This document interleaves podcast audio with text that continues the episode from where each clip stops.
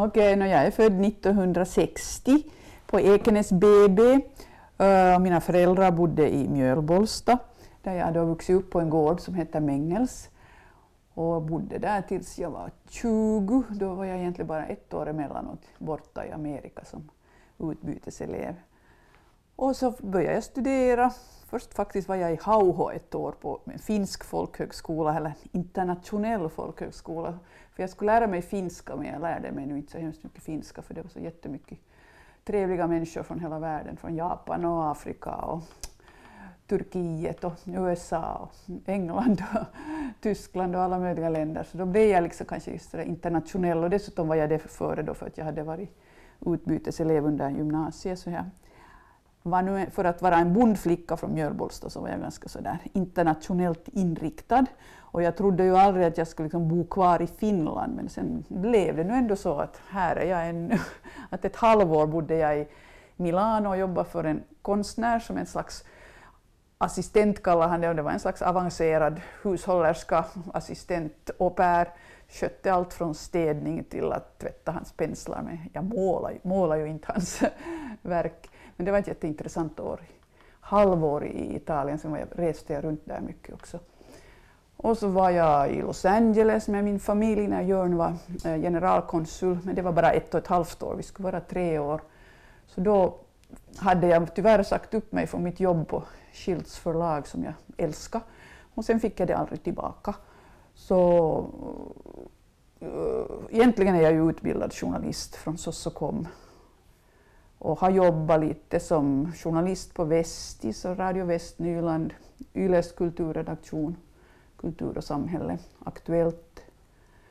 Och sen har jag jobbat på Ny Tid som producent halvtid, så har jag varit verksamhetsledare för ProArtibus i Ekenäs och jobbat på galleri, Galleri Forsblom, som är konst och litteratur och sen faktiskt med mat. Men det har inte varit direkt jobb det här slow food-engagemanget. Jag har hållit på med slow food i tio år men nu har jag liksom slutat. För att det, det är sånt ideellt, man, man, lever inte på att vara slow food-aktivist. Att reko, reko äh, ringarna fortsätter jag väl nog med som, för att jag är reko-administratör i Ekenäs tillsammans med ett par andra. Och det tar ganska mycket tid men det är också skojigt för liksom just dessa tider så är Reko verkligen på något sätt behövs. Och, och de här små producenterna som säljer via Reko, de, de behöver lite hjälp just att, att marknadsföras. Så vi gör så gott vi kan. Har du alltid haft intresse för, för mat och matkultur? Jo, jag tror alltså det kommer nog hemifrån därför att min mamma var ju en riktig sån där matmamma som liksom gjorde allt och hon hade gått hushållsskola och hon var från en gård från Snöppertuna. så hon liksom kunde allt. Och det var liksom mat flera gånger i dygnet för vi hade ibland många, många i maten, både anställda och familj.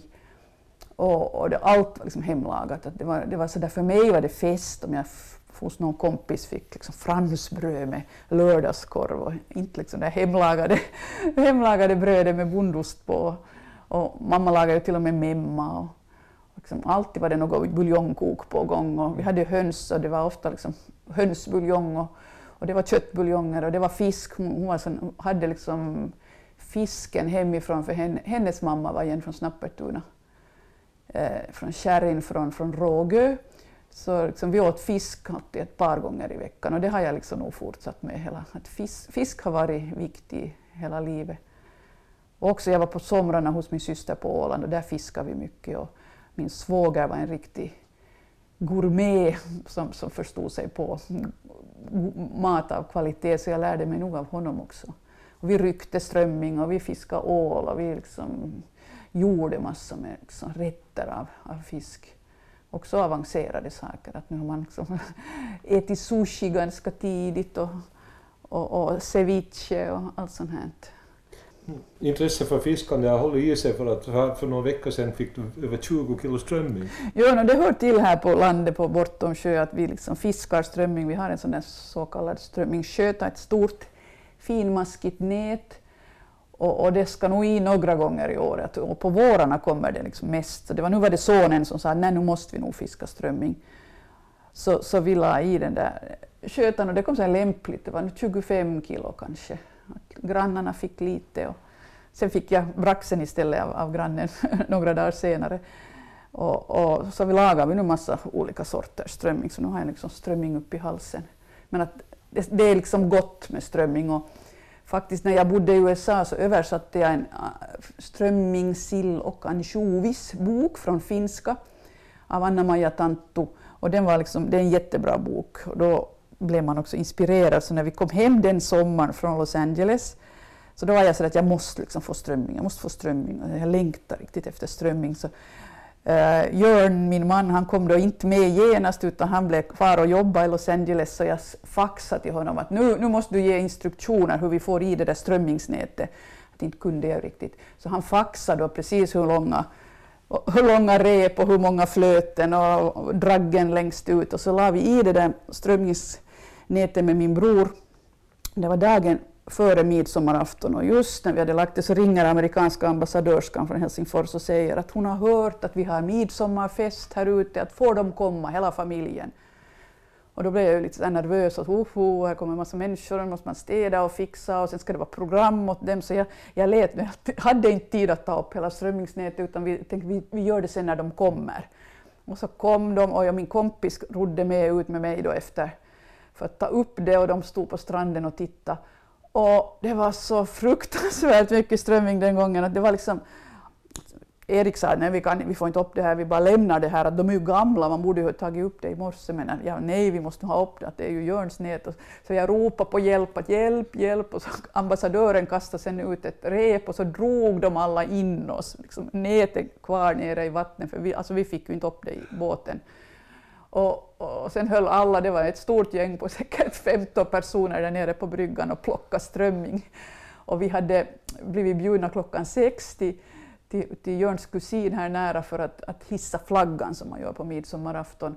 Så jag ringde då bara till henne, till Monna, och sa att, att vill ni ha strömming? Och hon sa jo, jo, jag har pojkarna här, eh, Hesso och Lasse, att de kan rensa.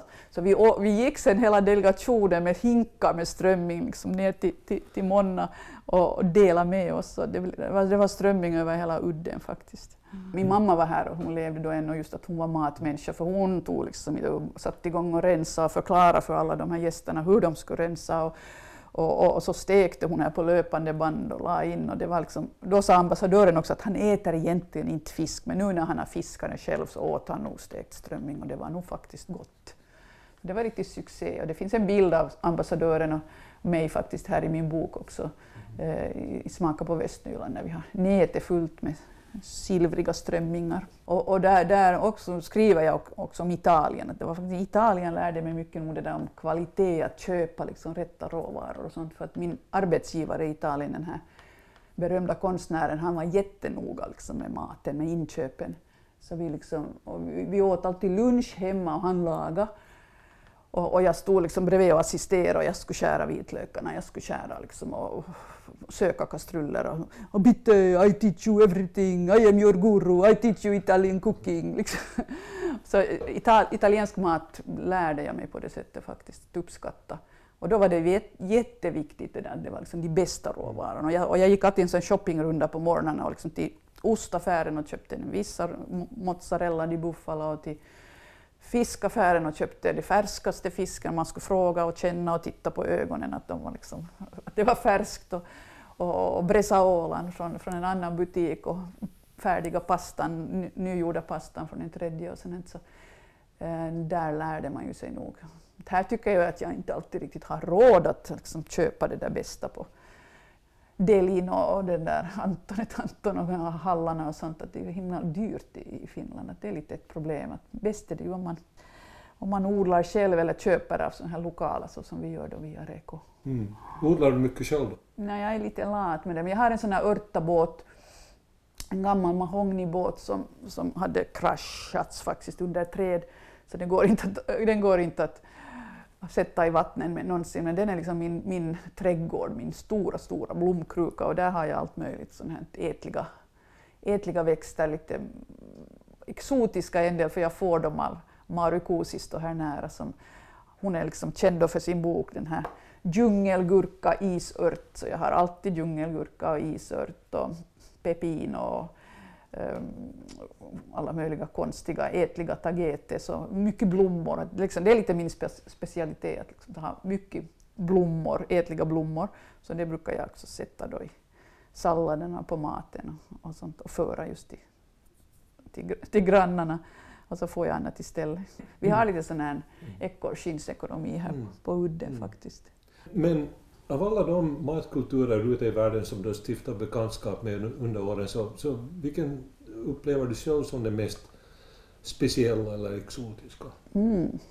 Alltså jag har ju, jag varit liksom i Kina på två bröllop och då var det ju jättemycket mat. Och vi var också faktiskt hos hennes släktingar som odlade odla grodor, så det åt, då åts det nog grodlår och allt möjligt. Och sen var det någonting sån här kondiment som alltid var till maten med liksom några små frön och jag trodde då att det var jag trodde att det var något, vad heter det nu, ja, något frön.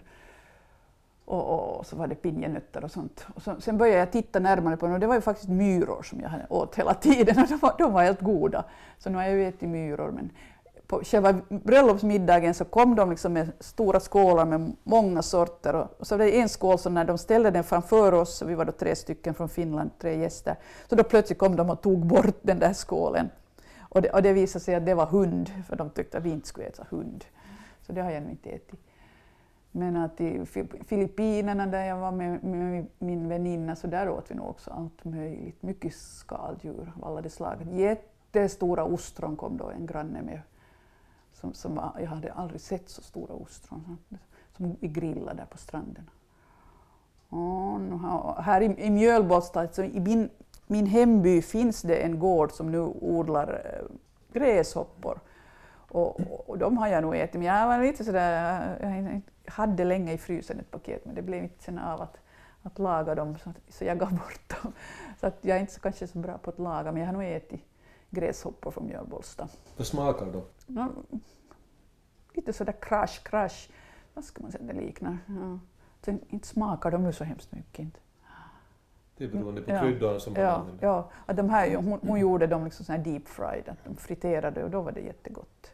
Och det hade vi, vi hade också en gång um, sju tuppar som vi uh, köpte här nära i Hummeldal för Berit Sundell har en massa olika slags kräk där.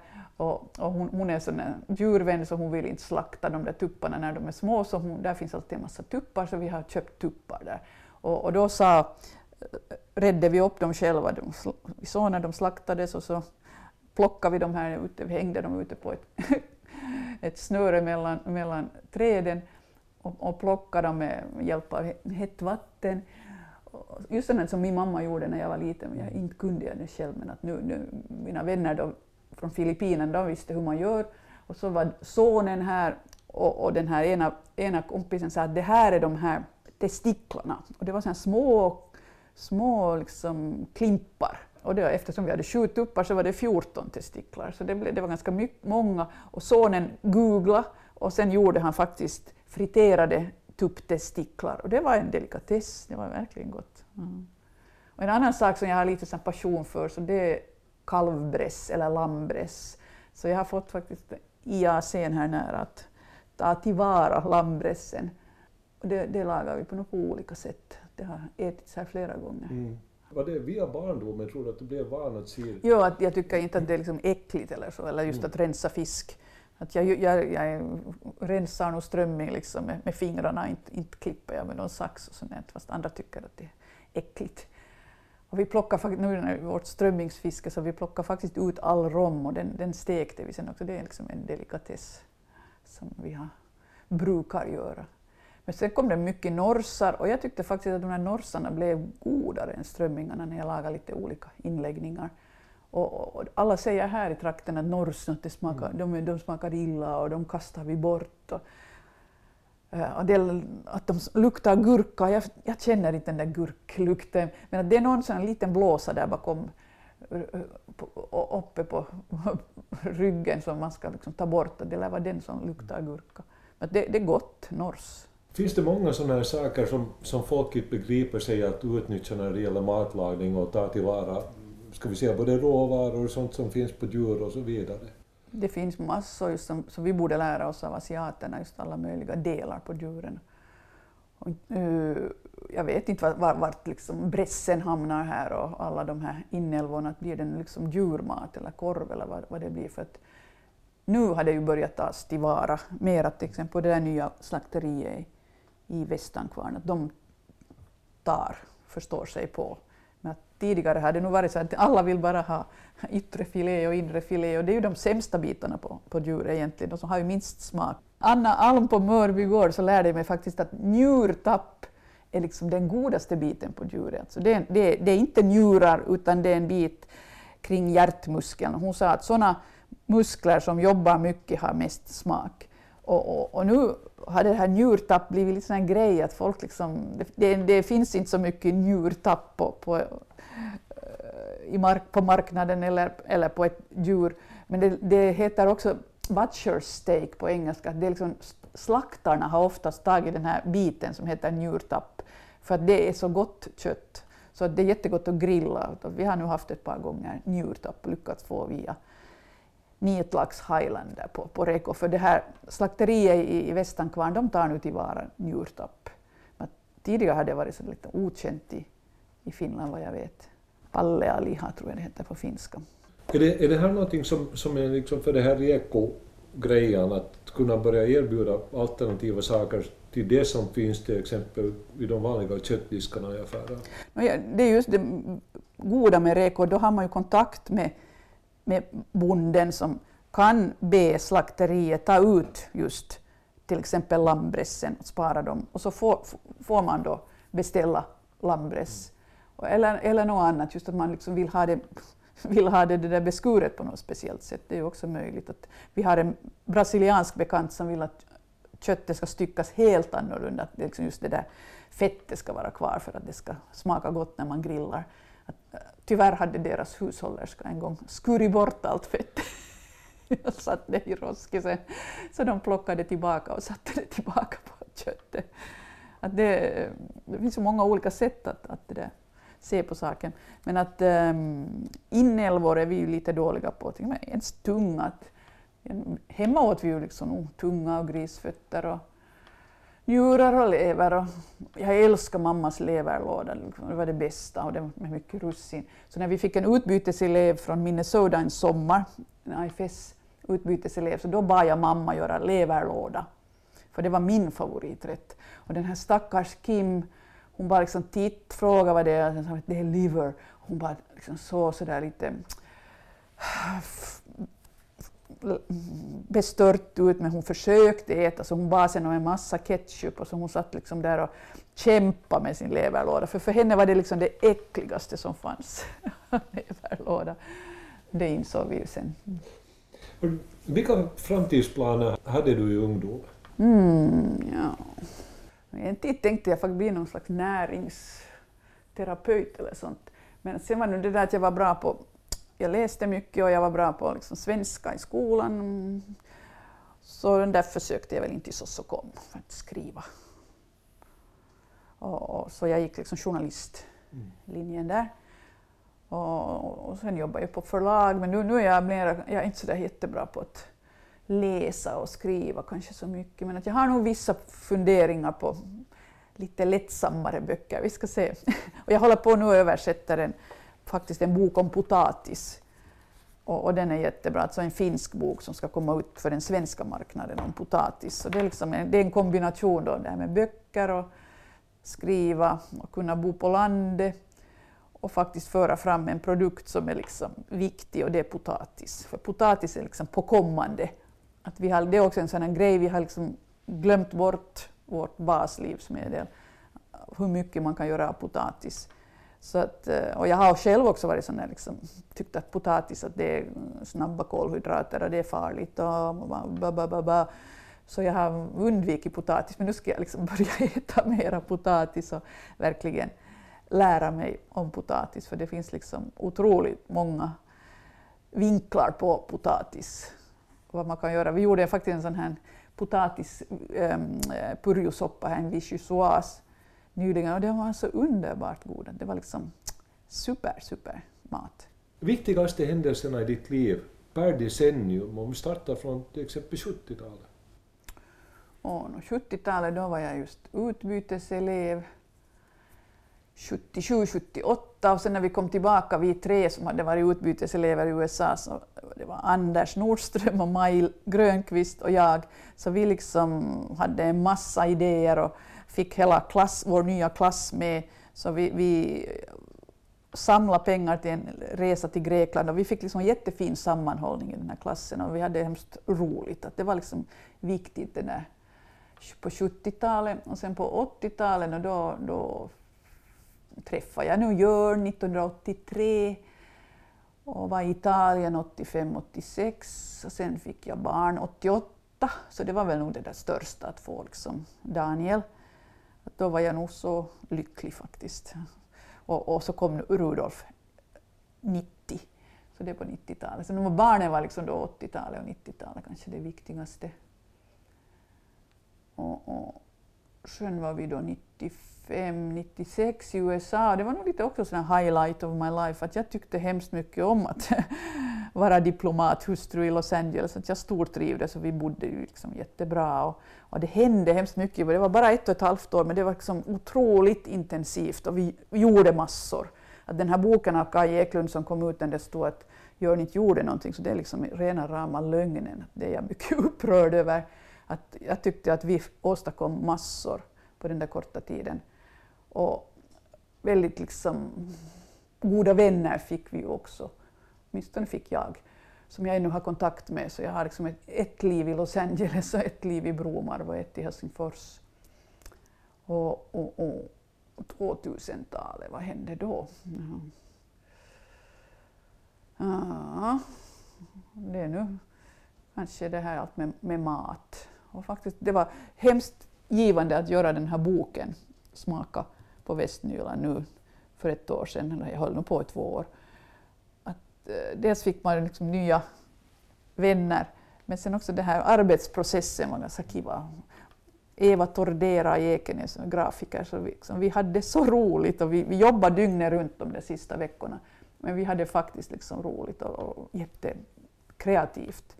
Också med de här odlarna, till exempel Mats Nyman i, i Tenala, så när han kom, han kom för att kolla, kolla layouten på sitt kapitel som, och, och, och rätta vissa saker där. Och då tittade, ville han byta ut några bilder, så vi liksom tittade på hans bilder. Och det var mest då pumpor. Men så hade han en bild på morötter som kramas. Och då var jag så här, uh, den där bilden ska vi ha. Liksom, den kom på det sättet. Det var faktiskt helt sådär att wow, nu hittar vi vår bild. För vi hade haft då många omslag, många förslag. Vi hade säkert 20 förslag till omslag. Och styrelsen tyckte om något och det var Slow Food då, alltså som jag gav ut boken Slow Food Västnyland. Så de tyckte om, någon tyckte om ett omslag och andra tyckte om något annat. Det var för mycket kött eller för lite kött eller in, i, för lite bröd eller fel färg eller um, inte tillräckligt lokalt eller da, da, da, da, da. Och alltid var det något fel som inte liksom gick hem riktigt hos oss alla. Men så när vi såg de där morötterna så då blev vi liksom wow, det här är vår grej. Morötter liksom, det passar alla och de är så, de är så ljuvliga. Så sen när vi hade boksläpp i Tenala så då kom eh, den här Mats, odlarens son som var sex år tror jag, han kom och sa men det är ju mina morötter och jag har ätit upp dem. Så det är äkta vara. Det känns liksom så bra att man på något sätt verkligen liksom fick någonting unikt och äkta. Hur tror du att andra människor uppfattar dig? Inte vet jag, kanske lite råddig och lite impulsiv och lite ADHD, sa någon. Inte vet jag annat.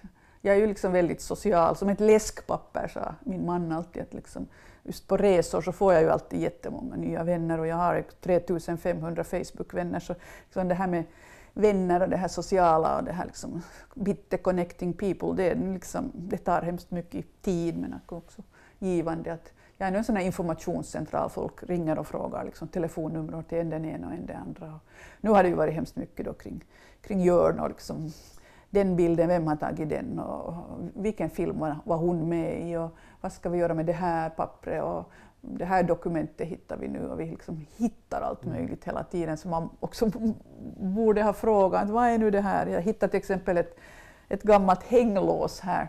Så tänkte jag, ah, ska jag liksom föra det här nu till någon loppis? Att jag säljer mycket på loppisar. och går på loppisar. Ska jag nu sälja det här på loppis eller vad ska jag göra med det här? Men sen läste jag följande vecka en gammal bok av Jörn från 1978, tror jag det var, när han skrev om att när han gifte sig 1974 med Jeanette Bonnier, då blev Armi Ratia, som var då förtjust i Jörn, hon blev, så, hon blev så upprörd så hon skickade honom det här gamla rostiga hänglåset. så därför ska vi nog spara hänglåset nu. Liksom. det har en historia. Så det är hemskt mycket historier och sånt som man har att, att berätta. Så kanske jag borde skriva ner dem. Det har varit ganska mycket kring det efter Jörns bortgång naturligtvis. Och, och, har, du, har du alls hunnit göra sorgarbete personligen? Mm, det väl just det vad jag gör när jag liksom plötsligt börjar läsa hans böcker som jag kanske aldrig har läst. Just den där Mammuten, inte hade jag ju läst den liksom allt. Jag läste barndomsbreven för det tyckte jag var, intresserade mig. Breven mellan hans mamma och, och, och, som satt i Hyvinge och han som satt här då mittemot på Framnäs. De hade jag läst och lite här och där, men nu liksom upptäcker jag allt möjligt. Som, som det där. Och jag, vi råkade hitta faktiskt ett index häromdagen, så nu är det lättare också att hitta alla där, för det är ju så mycket människor och så mycket händelser och så mycket resor och så mycket filmer och så mycket böcker och så mycket liksom, åsikter. Så det, det är nog en liksom, riktig sån en guldgruva. Men att mycket som jag hela tiden tänkte, oj det här borde jag fråga Jörn, men nu går det inte att fråga mer. Så jag liksom blir nu en slags arkiv, arkivskötare. Att vi, vi, sorterar ut liksom det ena och det andra också, som ska till Åbo Akademi och andra arkiv. Det måste ha funnits massor med konstverk och annat som ni på sätt och vis har samlat tillsammans också? Jo, jo men att liksom, vi har nu e, haft ägt dem skilt och så där. Så jag har mina och han har sina som vi nu ska dela upp på något sätt. Ja. Att vi hade nog väldigt skilda, såna skilda ekonomier och skilda, liksom, skilda samlingar. Mm.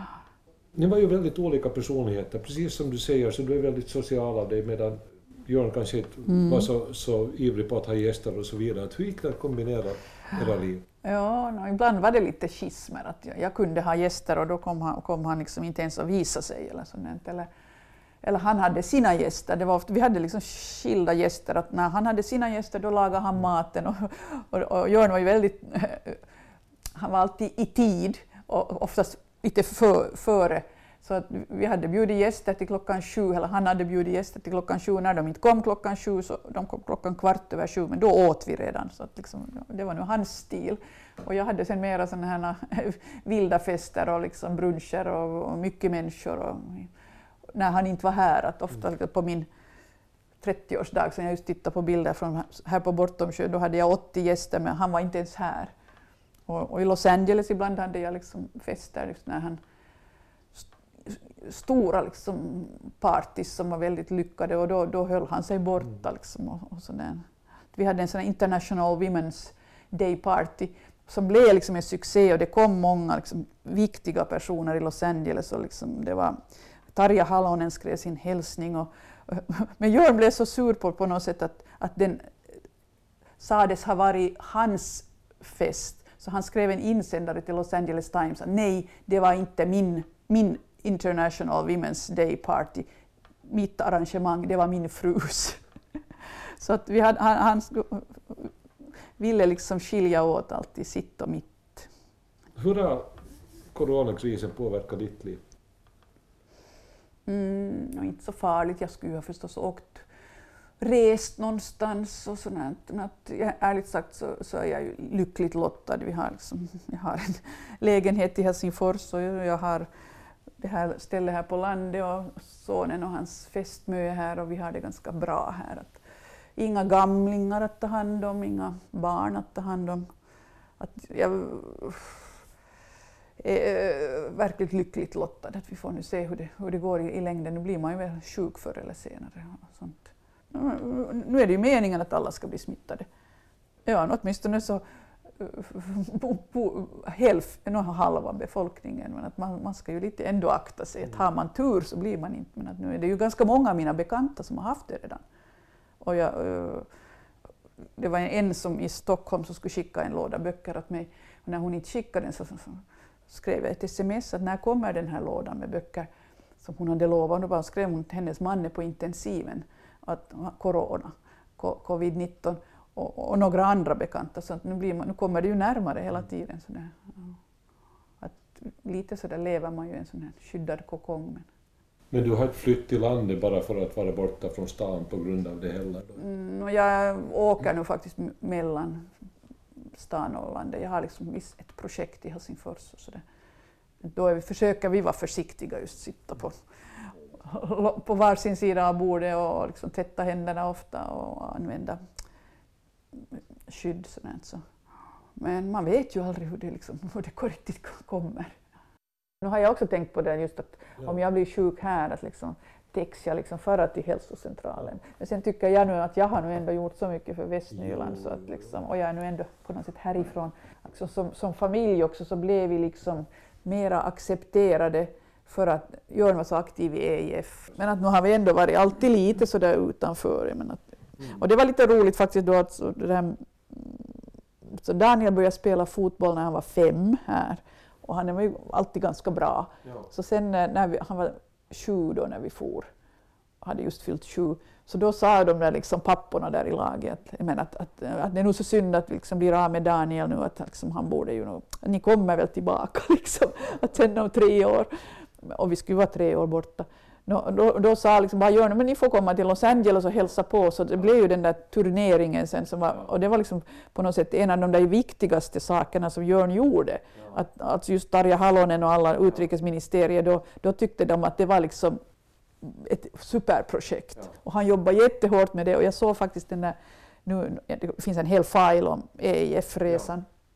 Och där hade Jörn skrivit till Schiltz att han skulle få 5000 mark för, för att han skrev förordet i den där strömmingsboken. Ja för han var ju också strömmingsmänniska. Men att det vill han att det doneras till EIF. Och han hade skaffat massa sponsorer. Alltså jag skaffade nog Alström och, och någon skaffade fiskars, men sen var det många liksom i Amerika, synnerhet sådana gamla veteraner, de betalade in 100 dollar och finnar, liksom, Amerikafinländare. Så det kom ju in, liksom, det blev riktigt bra. Så vi var på Fox News faktiskt, som Loppukeven nyss. Och vi står liksom, finska mammorna står där och den glider in, den glider in. Och här är en, en bild jag tog när liksom Jörn står i målet. Hur ser en perfekt söndagmorgon ut i ditt liv? Det goda här på landet är faktiskt att tidningarna kommer tidigt på lördag och söndag. Att, uh, andra dagar kommer, kommer det uh, ganska mitt på dagen med posten menar, jag är en tidningsnarkoman och jag vill ännu ha papperstidningar så jag är lite gammalmodig. Så jag älskar att gå ut liksom tidigt då klockan fem, sex på morgonen och ta tidningarna. Och så läser jag tidningarna och facebookar lite och dricker mitt morgonkaffe. Och ofta går jag på en promenad för på söndag morgon är det ofta vackert väder och liksom har inte något massa mejl och sånt att, att svara på. Så, så det brukar vara liksom helt socialt att gå längs byvägen för att där är andra som också är ute på morgonpromenad. Och jag lärde mig faktiskt nu på söndagen eh, lite nya rutter och, och, och, fina utsiktsplatser i, i Nitlax. Så att här finns nog allt möjligt som man kan syssla med. Närmaste framtidsplanerna? Mm, nu är faktiskt framtidsplanerna, är, jag ska få den här potatisboken översatt, det är nu det viktiga. Och, och sen en an, ett annat bokprojekt som jag då hjälper med. Och eh, sen beror ju på när man får liksom, alltså en konstresa jag skulle ordna till Helsingfors i, för Svenska Dagbladet och Nationalmuseum, den inhiberades, det var i augusti. Så det blir i nästa år istället, så vi får nu planera och det kanske blir, det blir fler resor. Och så ska jag nog fara också och hälsa på alla de här gamla vännerna runt i, världen som har bjudit mig. Till och med också Jörns gamla flickvänner har, har jag hittat nu. Att en i Kalifornien som han umgicks med 1972 till 74, en i Thailand som, som han umgicks med i Sydney 1966-67. De har båda bjudit mig, så jag kanske åker och hälsar på. Att en jorden runtresa kanske skulle vara då, ganska möjlig. Mm. Har de tagit kontakt med dig? Eller? Nej, jag tog faktiskt kontakt med dem liksom bara för att meddela att han är död. Och, och, lite nyfiken också, för det var så lustigt brev där i mammuten av den här Penny. Mm. Uh, hon, hon, hon, skrev så, så lustigt om om Jörn att, att du är säkert gammal, jättegammal nu och, och, och, och tjock och, och skallig. Och han hade sen skrivit ett svar att, och, och träffa henne faktiskt. Ja. Har du någon last som du skulle vilja bli av med? Ja, min last är ju nog det här att jag är allt för mycket på Facebook. Men att sam, nu just i coronatider så hade ju nog varit ett bra sätt att hålla kontakt också, hålla koll också på, på hela den här krisen. Att just nu vill jag inte liksom. Men att om jag ska faktiskt få min, mina bokprojekt liksom avklarade och boken, eh, den här potatisen klar så då, då måste jag kanske ta lite paus igen. Jag hade en två veckors paus och det gick nog bra. Men jag var nu sen faktiskt ganska mycket på Instagram istället. Men det är nog en last. Men att ehm, just, vad har jag nu för andra last? Jag dricker för mycket vin. Mm, slarvig. Jag, bor, jag har allt för mycket loppisgrejer. Det är min last, det här med loppis så det är ju på ett sätt bra att de är stängda nu också. Men, och jag borde liksom sälja, sälja mina egna grejer. Jag har så himla mycket lager.